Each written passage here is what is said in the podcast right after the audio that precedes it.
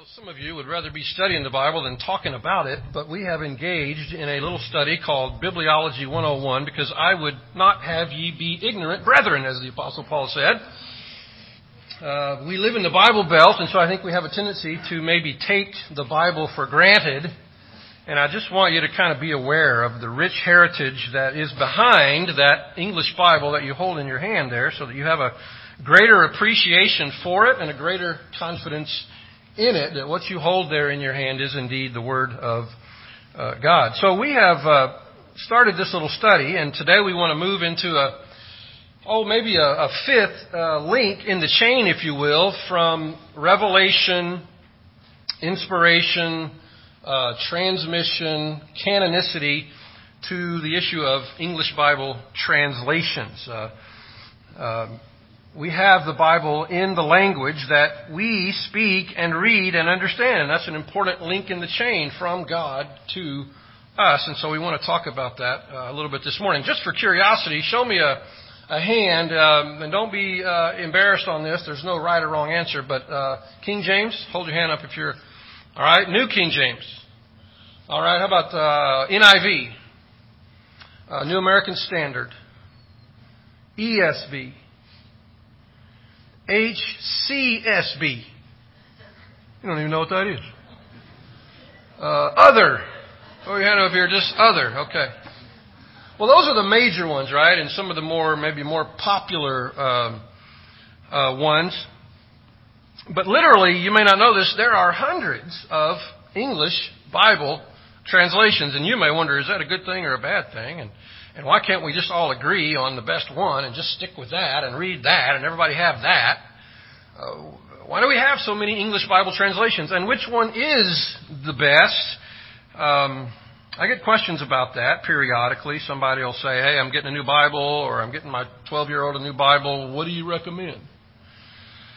And so uh, I think it's good for us to talk about that. It is kind of a daunting task when you go online and start shopping for Bibles, right? There's so many different uh, translations. So I couldn't really do this series on the Bible without talking at least one Sunday about the English Bible. Where did our English Bible come from? Why do we have so many different translations? I want to answer that question this morning in three ways, and this will kind of be our outline, just working through some material that I want to familiarize you with if you aren't already. First of all, just to sort of survey the, the history a little bit, um, there have been two major periods of English Bible translation.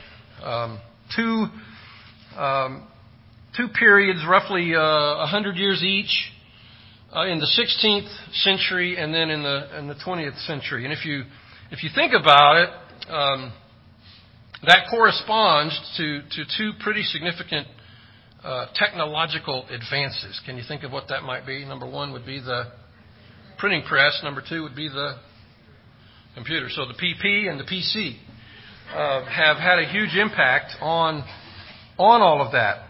But just backing up and getting a running start at this, we, we kind of have to go back to um, Wycliffe. The Wycliffe Bible really broke the ice, if you will, and that came along in the, in the 14th century. You've probably heard of this guy. He, this really was the first complete Bible in the English language. Um, John Wycliffe, his teaching, his translation work, he uh, became known as the morning star of the Reformation. So he, he really was the, the, the foundation for what came in the next uh, two and three hundred years. He, his followers, the Lollards, an order of itinerant preachers, went around all over the countryside reading and preaching an English Bible. And you have to remember that up until this time, everything in the church was in Latin. Only trouble is, only the clergy knew Latin. The common people didn't. And so you had this, this movement of, uh, of English speaking preachers, and, and Wycliffe uh, was a part of that and um, made the effort to put the Bible into English. So he took the Latin Bible and translated it into English and uh, completed the New Testament in his lifetime around 1382. The Old Testament wasn't completed until after uh, his death in 1388. Uh, it was wasn't printed; it was still handwritten, but it was the first complete translation of the Bible into English. And then, of course, in the providence of God, uh, the Gutenberg press was invented, 1440s, and the Gutenberg Bible, uh, a Latin Bible, 1455, I think, and uh, that really set the stage then uh, for what was to come in the next in the next 100 or so years. Uh, William Tyndale was born 1492. He produced the first printed English New Testament in 1526, although he had to leave England to do it. Uh, these works were not church or state uh, sanctioned. In fact, uh, he became embroiled in a dispute. The charge was made that Englishmen were better without God's law than without the Pope's. To which he replied with his now famous quote, I defy the Pope and all his laws. If God spares my life ere not many years, I will cause a boy that driveth the plow shall know more of the scriptures than thou dost. And um, that was because he was going to put the language, he would put the Bible in the language of the common people. So he left England for the continent, completed the translation, had it printed in 1526, and then it was smuggled in to England. Uh, the bishop uh, of London at that time actually purchased copies so he could burn them. That was the attitude. We don't want anything to do with this. So they were burning the Bibles as they were smuggled in. Uh, Sir Thomas More issued a dialogue in which he attacked Tyndale's version as belonging to the same pestilent sect as Martin Luther's translation, German translation. Nevertheless, the, the first English version of the Pentateuch, Jonah, and the New Testament was published and began circulating in England. And, um, and it was translated from the Hebrew and Greek. It was the first English Bible translated from the original languages. Uh, it was also apparently quite idiomatic. Genesis 3 4, Tush, ye shall not die. That's what Satan said. Genesis 39, 2, the Lord was with Joseph and he was a lucky fellow. That's, that's one way to say it. He was put to death uh, October 6, 1536, and his last words were, Lord, open the King of England's eyes. But his work essentially laid the foundation for all successive English versions. then, the first complete uh, complete printed English Bible was the Coverdale Bible, 1535. Miles Coverdale did that work in York. And for the first time, the Apocrypha was also uh, separated out in a separate category, appended to the end rather than a part of the text as it had been up until that point. It's also uh, to Coverdale's translation that we owe such memorable phrases as Psalm 23:4, "The valley of the shadow of death." And thou anointest my head with oil. Um, then came the Great Bible, 1539, which would end up being the first authorized English Bible, and it received its name from its size 15 by 10. Huge Bible. Great pulpit Bible. And that led to the Geneva Bible. You say, how did we get an English Bible from Geneva, Switzerland? Persecution. Uh, English Protestants were being persecuted and killed by Bloody Mary, Queen of England, and so they fled to Geneva and from there produced this Bible. And it was the first English Bible with marginal notes, maps, chapter summaries, tables, verse numbers. I mean, we can have AWANA now thanks to the Geneva Bible. It also became known as the breeches Bible, Genesis 3 7, they sewed fig tree leaves together and made themselves breeches. and new editions of that text were produced annually for over five decades. So this was a, this was a hit. This was a very uh, prominent English translation. It would be the Bible of William Shakespeare, John Bunyan, the Puritans, the Pilgrims and uh, King James himself. But it was never approved. It was never sanctioned, authorized by the church or the state. And so the Archbishop of Canterbury initiated the Bishop's Bible, so named because uh, it was translated by bishops, and it became the second authorized English version after the Great Bible. And with that, then, the stage was set religiously, uh, politically, for the King James uh, Version, 1611. When King James VI of Scotland became King James I of England, he convened a conference of clergymen and commissioned them, 47 to 50 men, to publish a revision, an English translation, which would embody the best of all the previous versions, but also be read both in the public services of the church and in homes, in private. And it worked. The, it was a successful enterprise. The grandeur of its translation uh, really took off. People loved it. It became popular, and of course, uh, the King James Version has reigned supreme for 400 years. You see the title page there, the Holy Bible containing the Old Testament and the New, newly translated out of the original tongues and with former translations diligently compared and revised by His Majesty's special command, approved to be read in churches, imprinted at London by Robert Baker, printer to the King, etc., Anno Domini 1611. Some little known facts about it.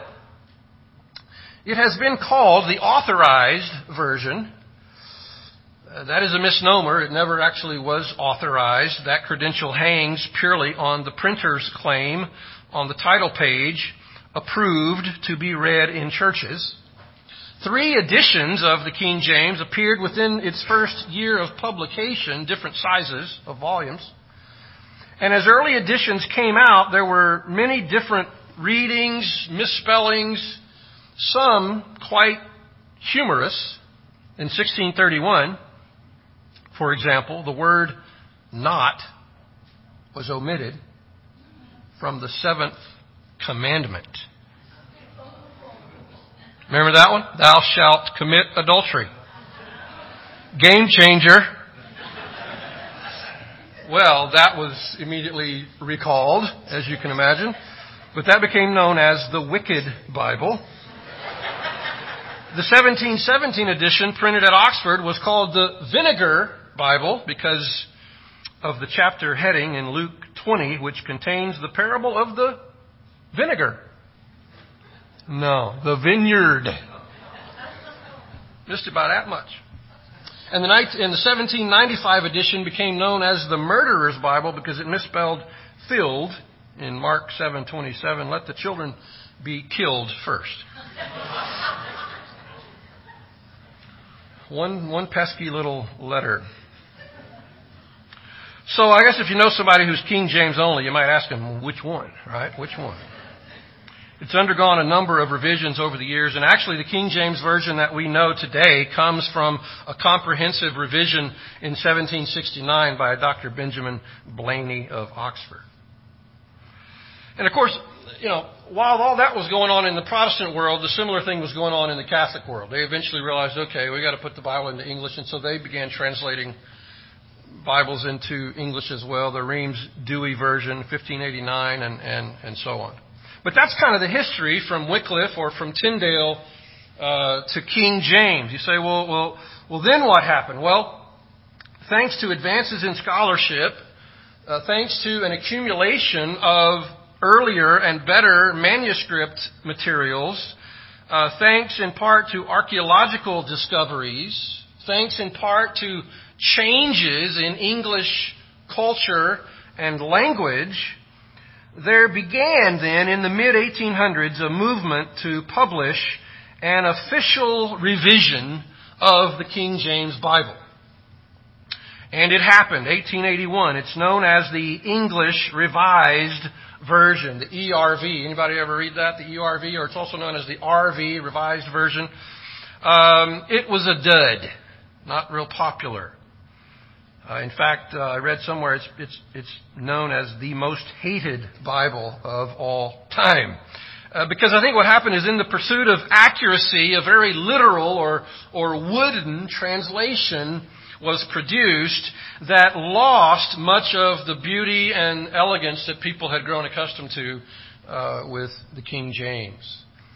But, but that version became then the catalyst and sort of the launch pad for a new era of English translations, what we can now look back on uh, as really the most prolific uh, period ever of English Bibles in the 20th, really the second half of the 20th century, where that revised version led to the American Standard Version, led to the Revised Standard Version, led to the, Ameri- the New American Standard Bible, led to the New English Bible, to the New International Version, to the New King James, to the New Revised Standard Version, to the Holman Christian Standard Version, to the English Standard Version, and on and on it, it, it, it goes, apparently with no uh, end in sight.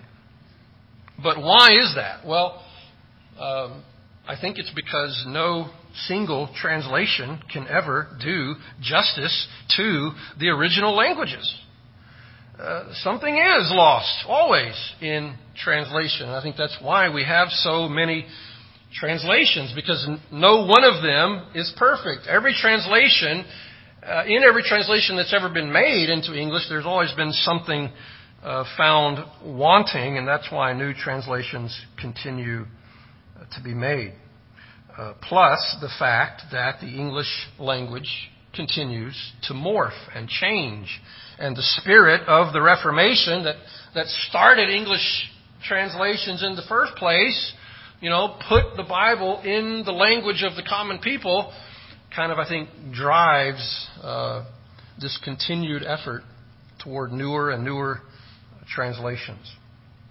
It's interesting thinking through all of that. Maybe there's a little insight into church history. You know, somebody always has to be first, right? Somebody always has to break the ice, whether it's translation work, whether it's taking the gospel to a new place. What, for all progress, for, for, for, for every advance of the gospel, for every spread of Christianity, you know, somebody has to be the person, the, the point of the arrow that gets that thing started. And, and usually that person had, you know, it's a suicidal mission, right? They die or it ends in defeat, but it becomes the catalyst um, for and lays the foundation for things to come and more uh, to come behind that. Um, so I think as Christians today, you know, we got to realize that we need to be thankful for the trailblazers, the people that have done so much of the hard work before us, but also not be afraid to be that ourselves and realize that, yeah, you know, you you, what you do may, may appear to be in vain, but maybe not. Maybe it's just the starting point of a whole other wave. I think of the uh, storming of the beaches, you know, of Normandy. That first wave, yeah, they all got mowed down. But the second wave, you start to penetrate, and by the third, fourth wave, you have a beachhead established. And that's kind of how it is with the progress um, of Christianity. But we have the English translations that we have because of those two, those two periods in which uh, conditions were just right politically, uh, spiritually, religiously, economically, ecclesiastically, and even technologically uh, to generate the interest, the demand, the opportunity. Here's a second way to maybe answer the question why do we have so many English translations? Because we have, at least in the 20th century, two different methods or philosophies of translation. Some have said that in the 16th century, the predominant concern in Bible translation was elegance, and the primary concern in the 20th century has been accuracy. If that's true, then we've really come through three phases, three eras of Bible translation, and we're now in the third one. We went from the age of elegance, 16 and 1700s, to the age of accuracy, 18 and 1900s, and now we are in the age of readability, where the issue is, is having a translation that everyone can, can read. It's, it's very understandable. Um, in other words, up until, up until really, I guess, 1970 or so, English translations were almost exclusively formal equivalents where the idea is, where the goal was to be, to represent the original language as, as closely as possible in a word for word um, translation. Okay? Since that time, we, there's been a new school of thought where the focus is more on a dynamic equivalence, and the goal is not so much a word for word correspondence as a thought for thought, or a phrase for phrase correspondence. And this graphic kind of shows where the modern translations fit on that spectrum. And you can see kind of where your translation is at on that. The NIV shows to be right in the middle, but it's admittedly a dynamic equivalence translation. Here's another view of it, so you can kind of see where the different translations fall on that uh, on that continuum. Formal equivalence translations are more literal. Dynamic equivalents are, are more free. And as you keep moving on that spectrum, then it, it becomes a paraphrase. And so that's kind of how you go from a, maybe in a, a direct interlinear, where you're just translating word for word, to uh, paraphrases like uh, God's Word or the Message or the Living Bible. You say, what's the difference? What difference does it make? Well, here's an illustration. You take this French phrase, "Quand les poules auront des dents," or however you say it. That would be the original language. All right? A formal equivalence, word for word translation would be when hens have teeth. Or when the chickens have the teeth, okay? Well, we don't, we don't use that phrase in English. Anybody use that phrase lately? No. So a dynamic equivalence would be to put the same thought into a, a more common expression, and we do use the phrase when pigs fly. Right? So a dynamic equivalence would be when pigs fly. The paraphrase might be fat chance. Or that'll never happen. Okay? Because that's what it means. Chicken aren't ever going to have teeth, so this ain't ever going to happen. But, but, but see what happened there. See, see the problem with that. Think through the progression there. What did the original text actually say? Nothing about pigs. Right?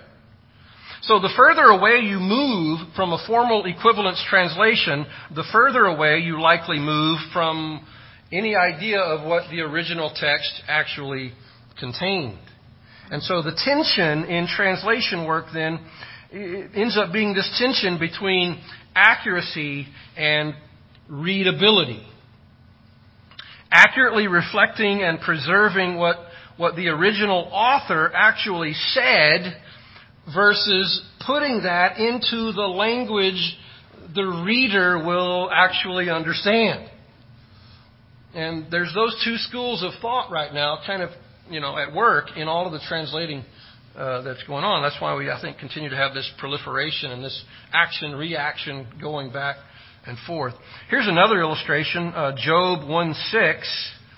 Almost all the, the major translations, King James, New King James, New American Standard, ESV, Holman, all read almost exactly the same on this verse. Now there was a day when the sons of God came to present themselves before the Lord, and Satan also came among them. And the NIV, not to pick on the NIV, but just to illustrate the point, says angels. Well, that's um, what's going on there. Why angels? The Hebrew phrase is B'nai Elohim, sons of God, not Malachim, angels. So what have the translators done there in the NIV? They've interpreted the phrase for you. Um, you know, and they didn't necessarily say, well, you know, they're not smart enough to figure that out, so let's tell them that in this context, what sons of God refers to is angels. But that's essentially what happened. So not only have you insulted the reader, which is fine, more importantly, you have misrepresented the author, who surely knew the word for angels and could have used it if he had wanted to, and apparently he didn't. So you have to ask what, what's, the tra- what's the translator's primary obligation? Is it to the reader or is it to the author? And um, how much interpretation should a translation do? I'm of the opinion that it's the interpreter's job to interpret, it's the translator's job to translate. Which means if the meaning is confusing or ambiguous or terse or coarse or funny or whatever it is in the original language, it should stay that in the translation. And the interpreter has to figure it out, not the translator smooth it out for him. You follow me on that? Let the reader interpret the meaning of the English text just as he would have to do with the original text. That should be, I think, the goal. But there's that distinct difference of philosophy at play there. What should a translation actually do? I was watching an interview on the Golf Channel just last week that illustrates this. Uh, the commentator was was uh, was interviewing this international golfer. I can't remember if he was Asian or Latino, but but beside him was this lady, and the you know the TV little uh, subtitle told you she was the interpreter, which I thought, well, that's interesting. It says interpreter, not translator, and he gave her name. And then the guy asked this question, you know, what, how do you account for? He had a great round that day. How do you account for your your great round today in comparison to yesterday? And and the man stood there. You could tell he was kind of nodding as if he understood the question. And then when it came time to answer, he didn't he didn't even look at the interpreter. He just said, "Course conditions, course conditions." And you're looking at him going, "That was English, right?" He just said course conditions. Yeah. Well, then the interpreter had the audacity to interpret what we already could understand. And she said, Well, what he said was uh, the conditions yesterday were such that it was not really possible to have a good round and uh, be very aggressive, and so there were higher scores yesterday because of the weather. But today, conditions were much better, and that enabled them to be more aggressive and and you know resulted in lower scores. And I'm sitting there thinking, no. What he said is course conditions, course conditions. But you know, I think that's that's kind of where we're at with Bible translations. And I think that's partly why, you know, what we're seeing in the proliferation of translations today is making the Bible more readable, more accessible, uh, and it's interesting, I mean, if not a little frightening, when you start looking at the target audience, the target reading level for the different translations, right? Uh, that's kind of a, a, scary trend when we've gone um, in the King James translation, a 12th grade reading level, to basically a third grade reading level in most of the modern translations now. So that should be cause for alarm, I guess. But all that to say, some are more interpretation than translation. And granted, with any translation, there's a certain amount of interpretive work that has to go on, but I think the goal should be to represent the original as closely as possible, and I think the best translations do that. Then here's a third factor, just to muddy the water even more while I'm at it. Um, why do we have so many different translations? Because there are also two available sources, two available manuscript families, if you will, behind the different translations. Um, and this is really at the heart of the King James only controversy, if you've heard of that. The loyalty that some people have for the King James uh, goes back to this idea, this, this belief in the superiority of the textus receptus. You ever heard that term? Or the majority text. And the assumption there is that the majority reading is the preferred reading. And that's why we talked last time about transmission, textual criticism, and this whole process of evaluating the variant readings and how um, the older reading is to be preferred. There's a reason why the majority text is the majority text, and that is because when Constantine legalized Christianity in the fourth century, he commissioned that New Testament manuscripts be copied. Up until that time, they were burning everyone they could find. Now he comes along and says, "No, let's let's mass produce these."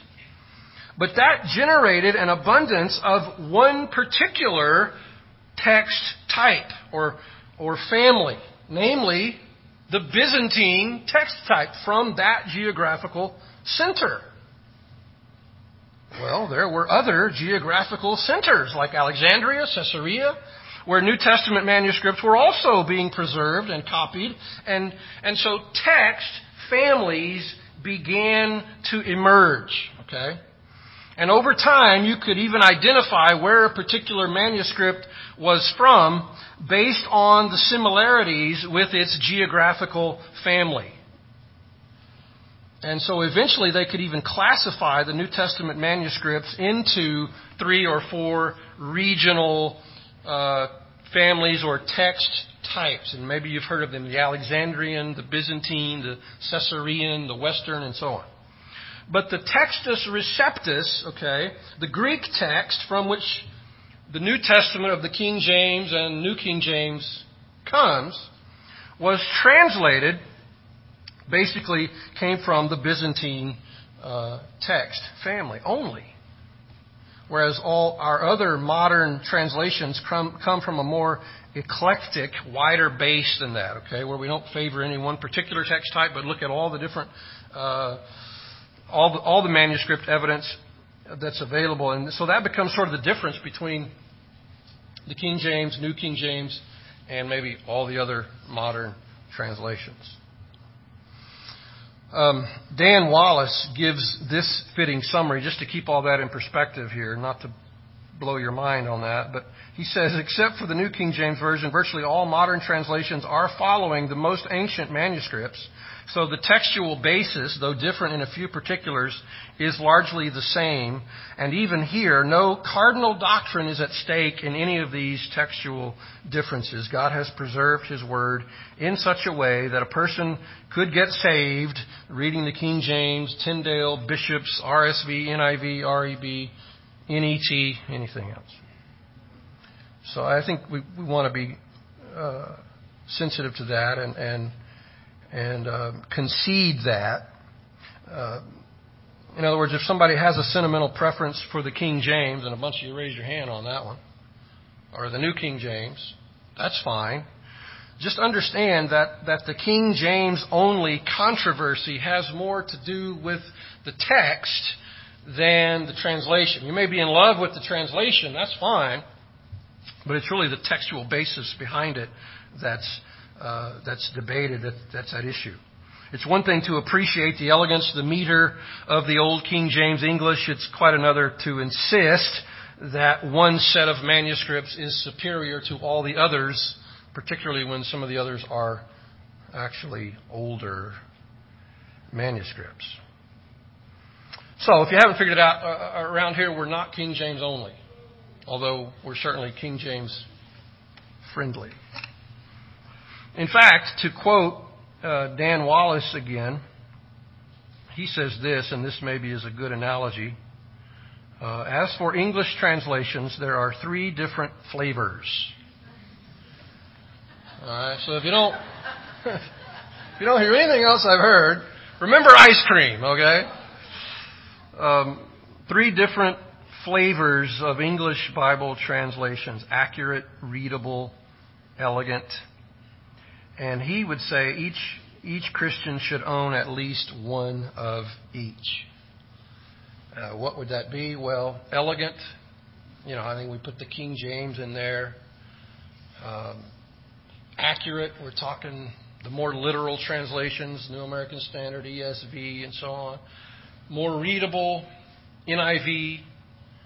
Um, you know, might be uncomfortable going too much further out than that, but uh, to read a paraphrase every now and then is not going to uh, not going to deprive you of your uh, eternal security. I don't think.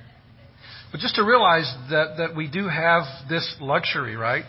We have multiple translations, and and we should take full advantage of that and use them. Um, because let's face it, if you want to be a purist, then we should all go back and learn Hebrew and Greek and just read the Bible in the original languages, right? And we could do that. And some people would say that's what we ought to do. Uh, that certainly is a huge part of how we do church and why we do church the way we do, where we read the Scripture and we translate to give the sense of the meaning, and then we explain and apply it. Where do we get that from? Well, we get that all the way back from Moses and Nehemiah and Ezra and the synagogue, where you read the scripture, you translated because people didn't speak that anymore, and you explained it to them so they would know what God's word says and they could do it. So if we wanted to be purists, we could insist that you all learn Hebrew and Aramaic and Greek, since that's not realistic.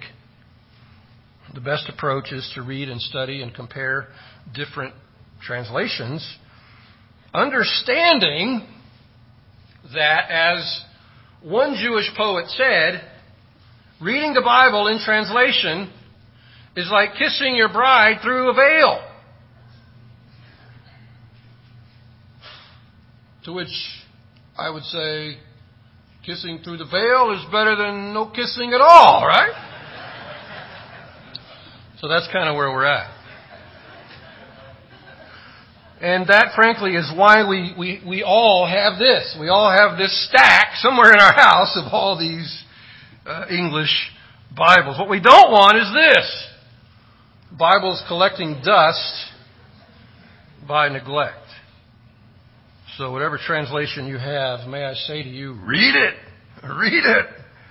2 Timothy 2:15, the old King James, study to show thyself approved unto God, a workman that needeth not to be ashamed, rightly dividing the word of truth. And then I think we do well also to consider that according to Wycliffe, who got this whole thing started, the Wycliffe translators Uh, have estimated 7,000 languages in use today. Only about 500 have a complete Bible. More than 1,300 have access to the New Testament or some portion of Scripture. More than 2,300 languages in 131 countries have active translation and linguistic work going on right now. Leaving, you do the math, what is left? 2,900 languages that still need a Bible translation project to begin. So 1.3 billion people without a complete Bible. So we can get really picky and particular about the plethora of English translations that are out there and which ones are best and what makes a good translation. Meanwhile, 2,900 languages, 1.3 billion people don't even have a bad translation. So, to whom much is given, much is required. We want to be good stewards of what we have, right? The abundant resources that God has lavished upon us in the English speaking world. We also need to pray to the Lord of the harvest to send forth laborers recognizing that uh, when you begin to pray that, He may intend to send you. But that's the work that uh, remains to be done. And, and I think that's a good balance for us to, to appreciate the resources that we have and be thankful for them and use them to the maximum degree that we can. And also this tension of there's still a bunch of people around the world who don't have a scrap of Scripture that they can read, what part in uh, in the Lord's plan are we to be a part of there? So let's pray. Father, uh, we are thankful. We we we have so many resources, so so much at our fingertips, and we are grateful, and we don't want to take it for granted. Uh, there's no excuse for not knowing the Bible, for not knowing the gospel, for not knowing you. Make us good stewards of these treasures. And if it would please you, raise up from among us scholars, teachers, translators, trailblazers. But cause each of us to be diligent students of your word, to love it, to, to treasure it in our hearts, to, to walk in obedience to it to grow in our knowledge of you through it. And then, Father, to proclaim it faithfully as far and wide as you uh, would allow until Jesus comes. We pray it in His name and for His sake. Amen.